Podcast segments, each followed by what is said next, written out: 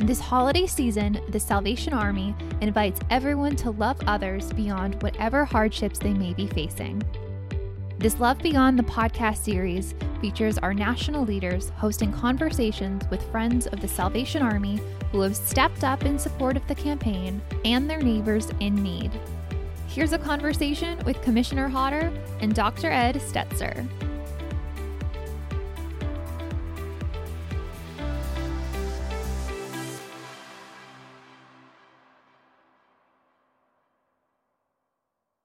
Hi, everybody. Welcome back to the Love Beyond series of the Fight for Good podcast. I'm your host, Commissioner Ken Hodder, National Commander of the Salvation Army, and it's great to have you with us here once again for another exciting conversation about faith and leadership.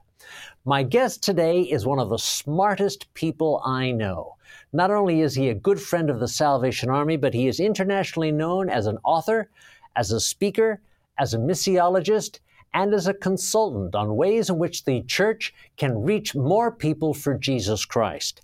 Ed Stetzer is a dean and professor at Wheaton College, and he leads the Billy Graham Center at Wheaton College. He has served most recently at Oxford University, and he is working together with me as members of the Executive Committee for the National Association of Evangelicals. In fact, that's the context in which I got to know Ed very, very well.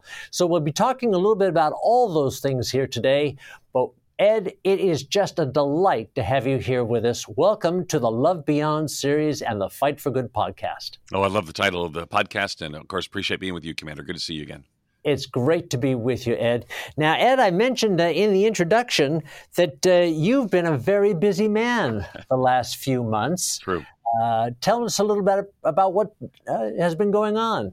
Well, you know, ironically, I'm on sabbatical from Wheaton College, and so I'm not doing my regular leadership at the school I lead called the Lifton School of Mission, Ministry and Leadership, or the Wheaton College Billy Graham Center. I've been doing sabbatical work, which is a little different. You know, if you take a sabbatical as a pastor, you probably take a couple of months off to rest and refresh. An academic sabbatical tends to be longer, so I have a sabbatical for a year, and you tend to teach or write. And so I'm writing a couple books, and I spent well, they call it autumn, we call it fall. I spent fall 2022 teaching at Wycliffe Hall at Oxford University. That's fantastic. That's fantastic. You know, I don't know how you get it all done, Ed. You've written so many books. You go to so many conferences. You consult with so many people. And there are 100 different ways to do that these days.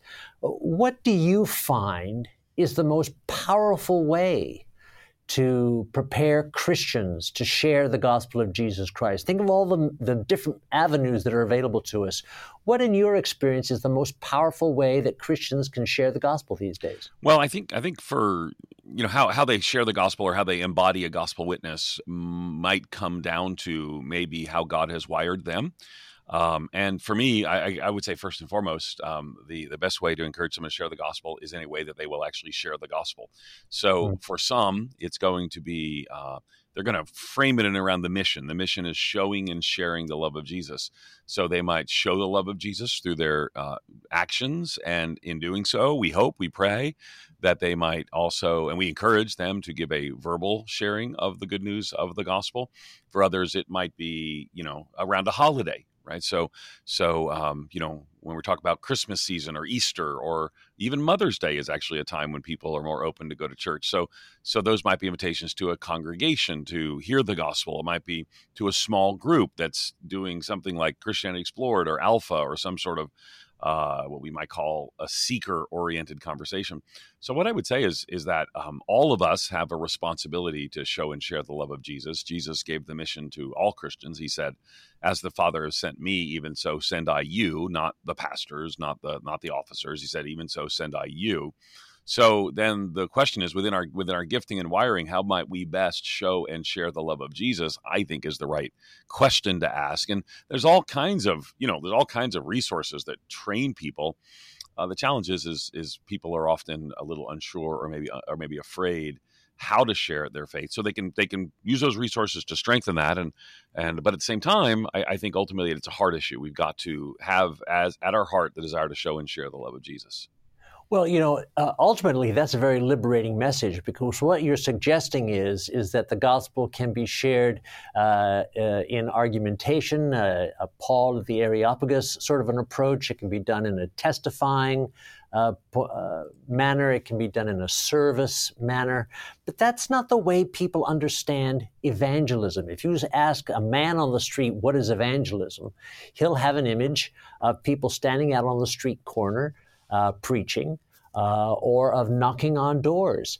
And I think that sort of preconception exists still to a great degree in the church itself. So how do you open up people's understanding and thereby reduce their reluctance to share the gospel? Well, I think vocabulary matters here, in that we start with maybe three words in narrowing, not in a bad sense, but clarifying or more focused. So the biggest word is mission. Is we join Jesus on mission and what he's doing in the world. So that's going to be caring for the hurting. That's going to be ministering the widow, the orphan, the least of these. Luke chapter 4, the marginalized. So that's part of the mission is gospel demonstration and gospel proclamation. So we want to make sure that's clear, seen, lived, and embraced. And then witness, if we got the biggest word is mission, the second is in narrowing focus is witness, and our actions can be a witness, and our words can be a witness. I think evangelism, though, does require words. And I think that's important, because there's kind of a thing that goes around on Facebook a lot. It says, preach the gospel at all times. If necessary, use words. It's quoted from St. Francis of Assisi. Right. Only two problems with it. Number one, he never said it, so there's that. And number two, it's really not great theology. The gospel, when it's proclaimed, is preached, is shared in words. So, but seeing that these three things, so I can be on mission, displaying loving witness through my words and deeds, and then we also want to acknowledge there's a important place and a clear value. Jesus says, make disciples of all nations. In Luke 24, he says, repentance and forgiveness of sins would be proclaimed in all nations, beginning at Jerusalem. So I think today, the Salvos, as they call them in Australia, the Salvation Army, has really led the way in an embodied, loving witness. And I think, back before that was, there was a time when Christians only thought about proclaiming the gospel, just telling people about Jesus. Today, we live in a world where it's kind of harder to get people to tell people about Jesus, and might be not to the level the Salvation Army is, but might be easier for them to say, let's do a serve day. Let's do some demonstration of care and concern for our community. And I would say that both of these really deeply matter. And I think Salvation Army has embodied that for century, over a century. And I think we can learn from, and of course, this is most of our audience will be Salvation Army. What I would say to everyone in our audience is we have to make certain that we don't follow the unfortunate path that, Mark Twain once wrote that history doesn't repeat itself, but it tends to rhyme.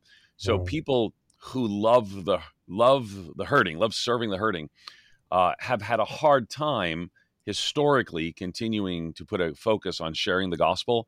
I think the history and the theology of Salvation Army can make sure that we prioritize both. Yeah, that's an interesting way to put it, because in the Army, we often speak of an integrated mission. Our mission has two parts: to preach the gospel of Jesus Christ and meet human needs in his name without discrimination. It's like two wings of a bird is the way we refer to it. And that if we were to err on one side to the detriment of the other, we wouldn't be living up to our mission.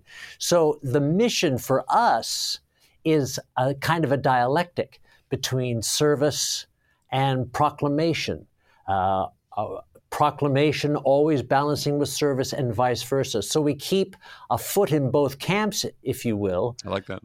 Thereby giving people a visible demonstration of the words that we're trying to convey. Yeah. And I would just say, and I love that. That's one of the reasons that I have been so appreciative of the work of the Salvation Army.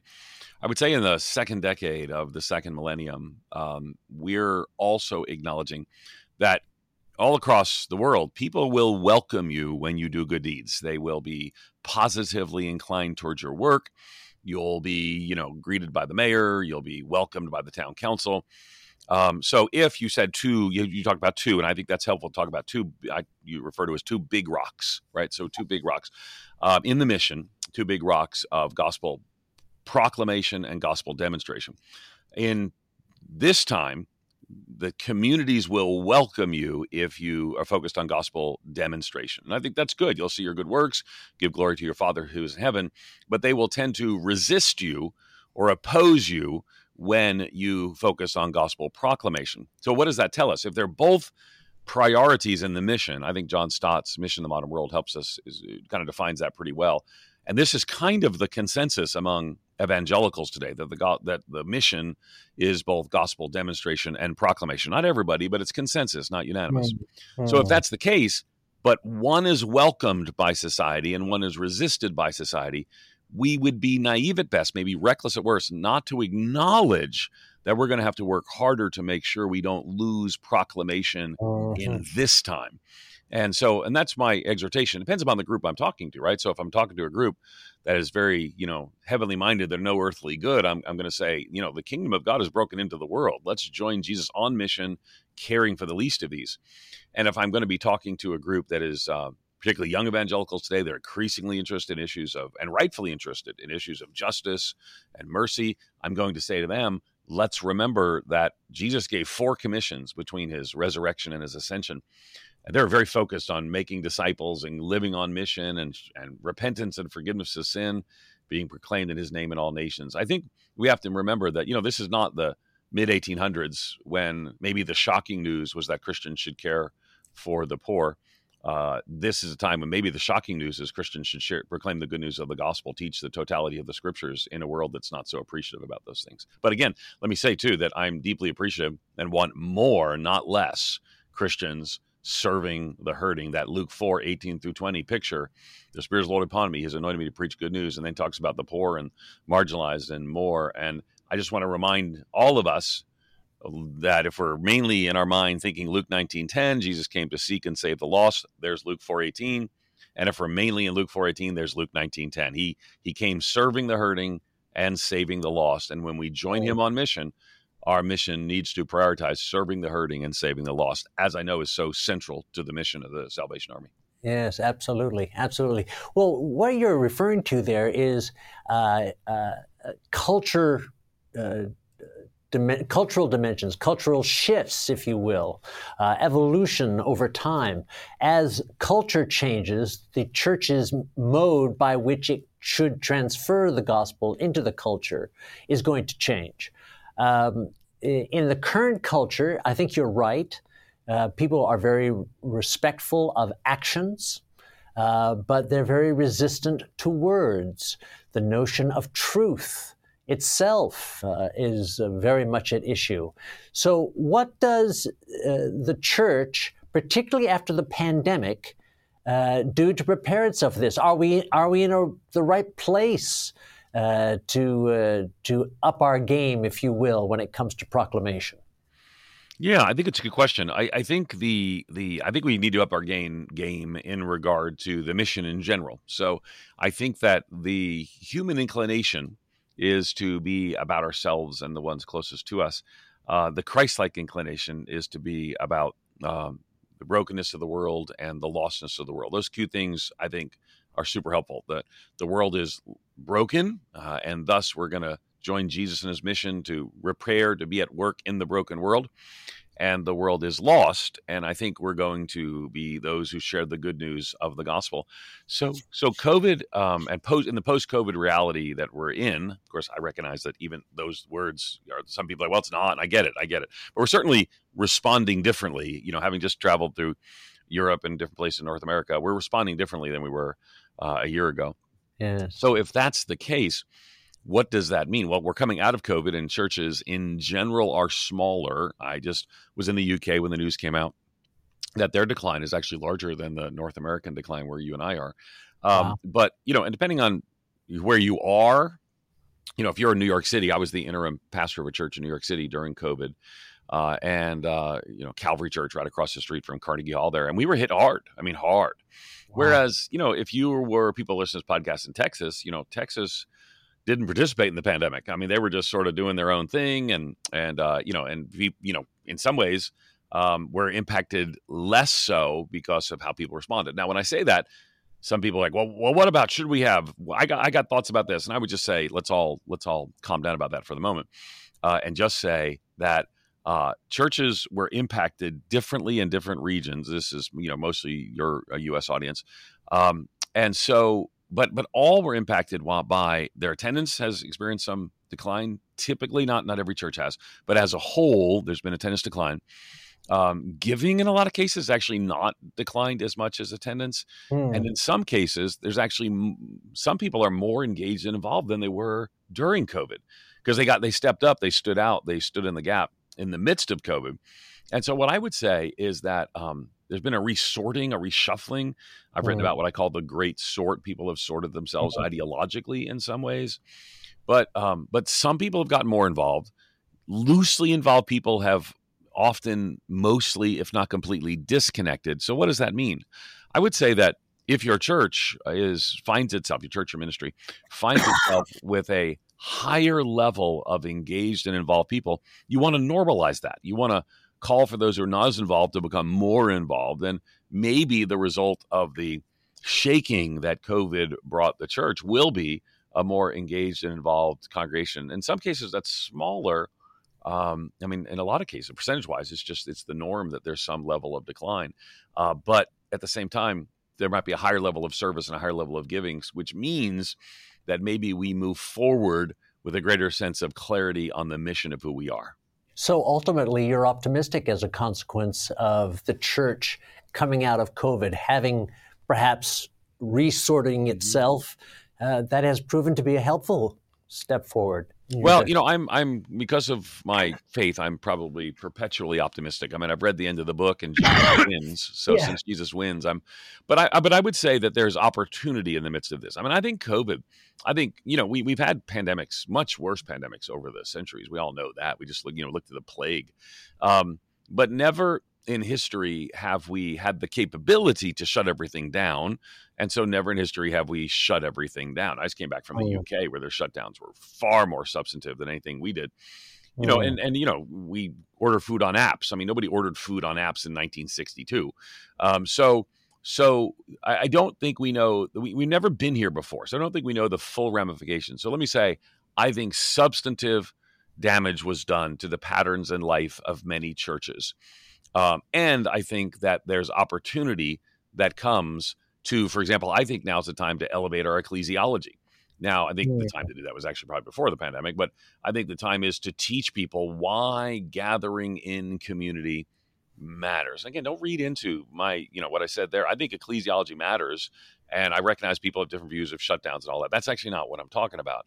But coming out of COVID is a great opportunity to teach people why they need to gather with feet and faces, not just electrons and avatars. We recognize there are exceptions with disability and things of that sort.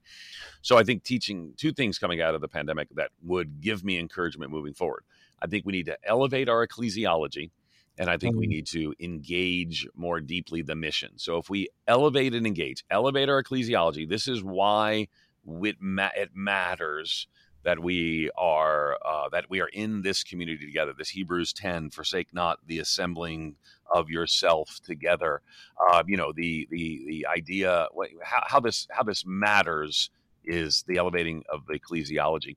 And then I would say we need to engage the mission, and this is where showing and sharing the love of Jesus. So when people gather together, it really does matter. In ways that before were pretty casual, but I think if I recall, citadels and temples. When we gather in those places, we're making a statement that the kingdom of God is broken into the world. This is a foretaste, a sign of what the kingdom of God looks like, and I just think by elevating our ecclesiology, it'll also help us to engage that mission. So you're talking about coming together in order to be sent out. Yeah, gathered and scattered really matters, yeah. Yeah, to be gathered and scattered. You mentioned a few moments ago that you had been an interim pastor in New York during COVID. We hear a great deal today about the stresses and strains of pastoral leadership.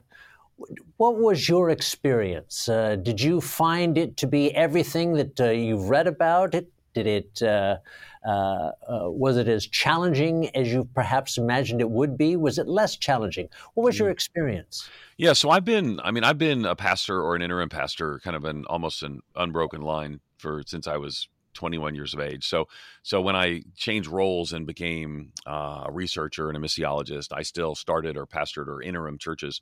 So during COVID, I was the interim pastor. I served as interim at the Moody Church in Chicago. And so, historic church, fascinating church, yes. And it's been it was quite a journey. So we shut down, like everybody else did when the president declared a national shutdown.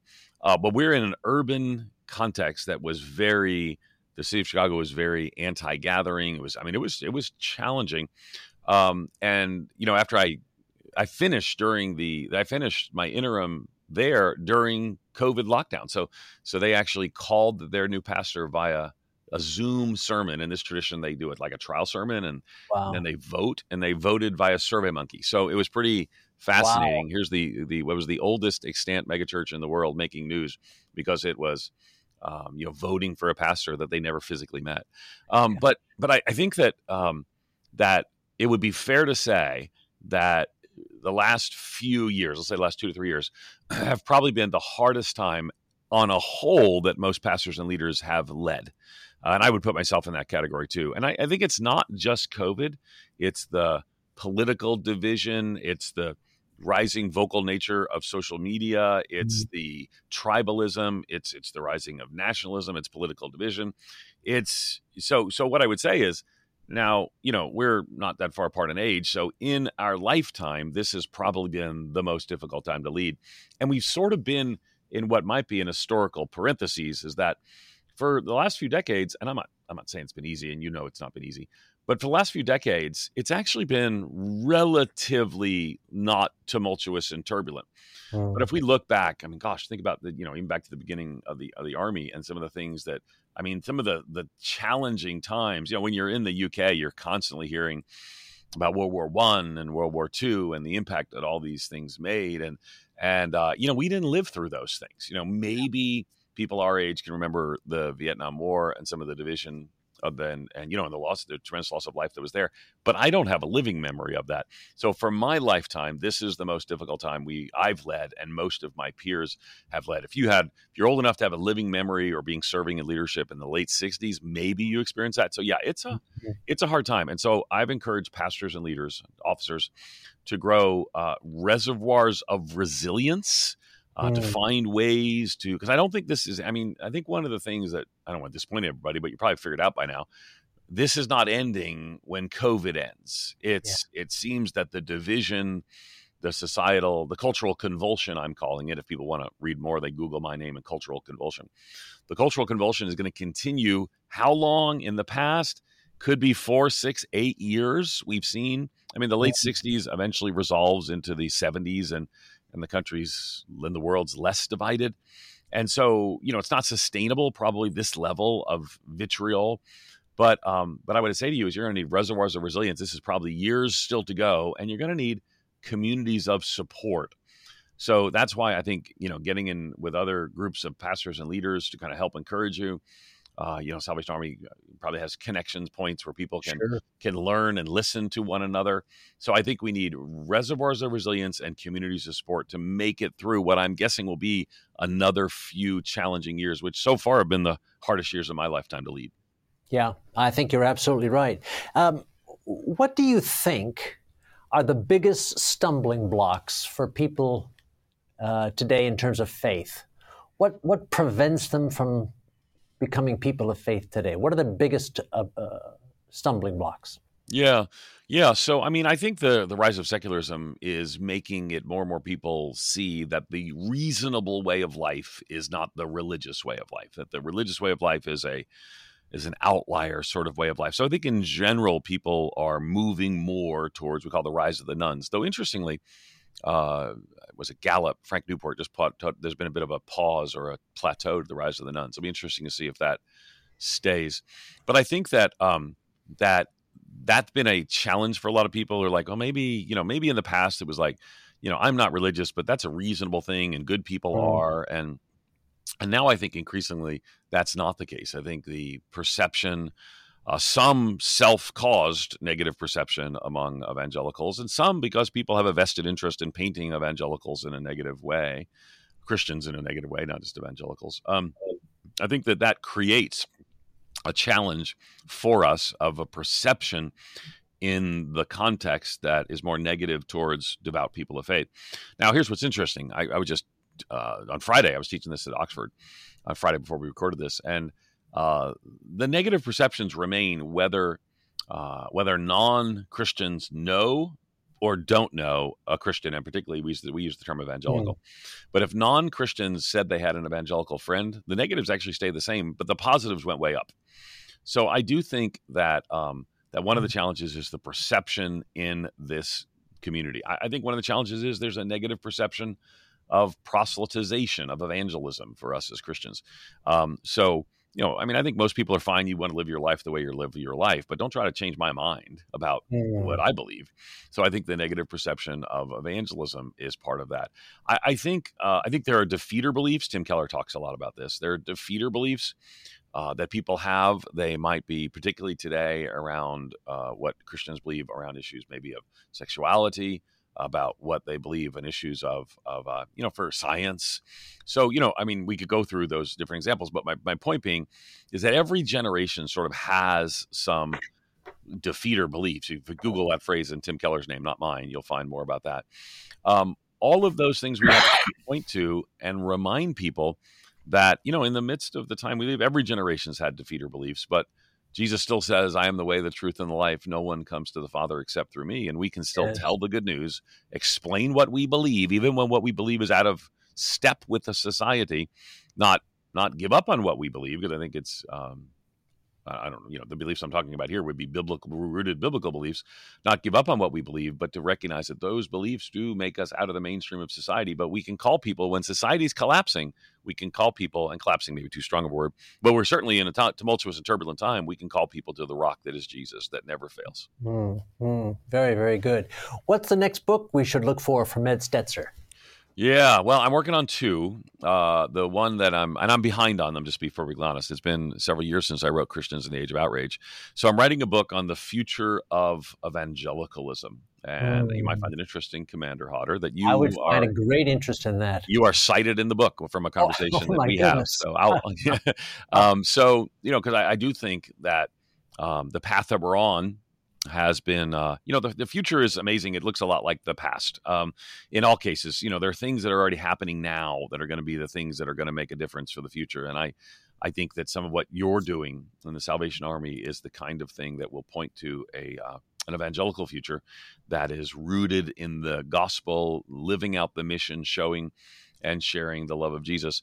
I think too, even some of the things we've touched on here, the priority of sharing the gospel really matters. And I'm going to call people back to that, both through its demonstration and through its proclamation. So I'm guessing that I'll be done with that in a matter of weeks. And so it'll be out sometime late 2023, I think. So thanks for asking. Oh, that's fantastic. Well, I'm certainly going to look forward to that. Between now and then, of course, you've got the holidays. Tell us how you're going to spend your holidays this year. Yeah, I wasn't sure when this came out, so I didn't know if it would be in and around Christmas or not. So we have my daughters all coming home. Very excited about that because, you know, we're empty nesters now. In August, our youngest daughter went off to college. And then we were empty nesters, so we moved to England. So we said, "See you, kids." So we've been gone for months, so haven't seen them. So we're back in Chicagoland for our Christmas celebration. And you know, one of the things we love, one of our family traditions is that we and maybe, you know, I'm guessing since your audience is Salvation Army, your Christmas traditions top anything we would do. One of the things we like to do is we always give a gift to the Lord that's larger than any gift that we give anybody else. And in our case, we actually give it to support international missions in addition to regular giving, things of that sort. But it's a great opportunity to remind people, and it's a great for our family that we're celebrating Jesus. And it's also a great opportunity for evangelism. Now, again, in the Army, it's a great opportunity for generosity.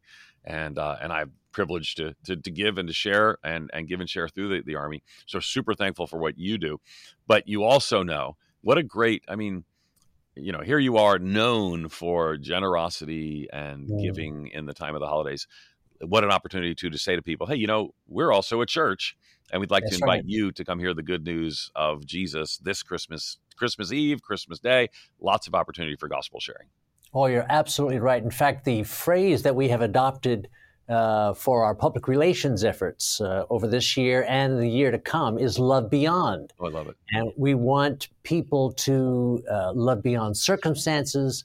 We want them to love others beyond homelessness. And it's all taken from 1 Peter 4:18, you know, above all, love each other deeply. Let's all share and love beyond what we imagine we are capable of doing in and of ourselves. And let's just love. And what you're doing at the holidays with your family clearly is that.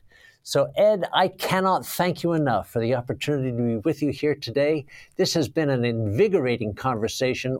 I always learn something whenever you speak, Ed. Oh. And I'm really looking forward to seeing you again in person very soon at the NAE meetings. And in between now and then, I just pray that God will continue to bless all that you're doing and that he'll continue to use those tremendous skills that you have to advance his kingdom. Thankful for you, brother.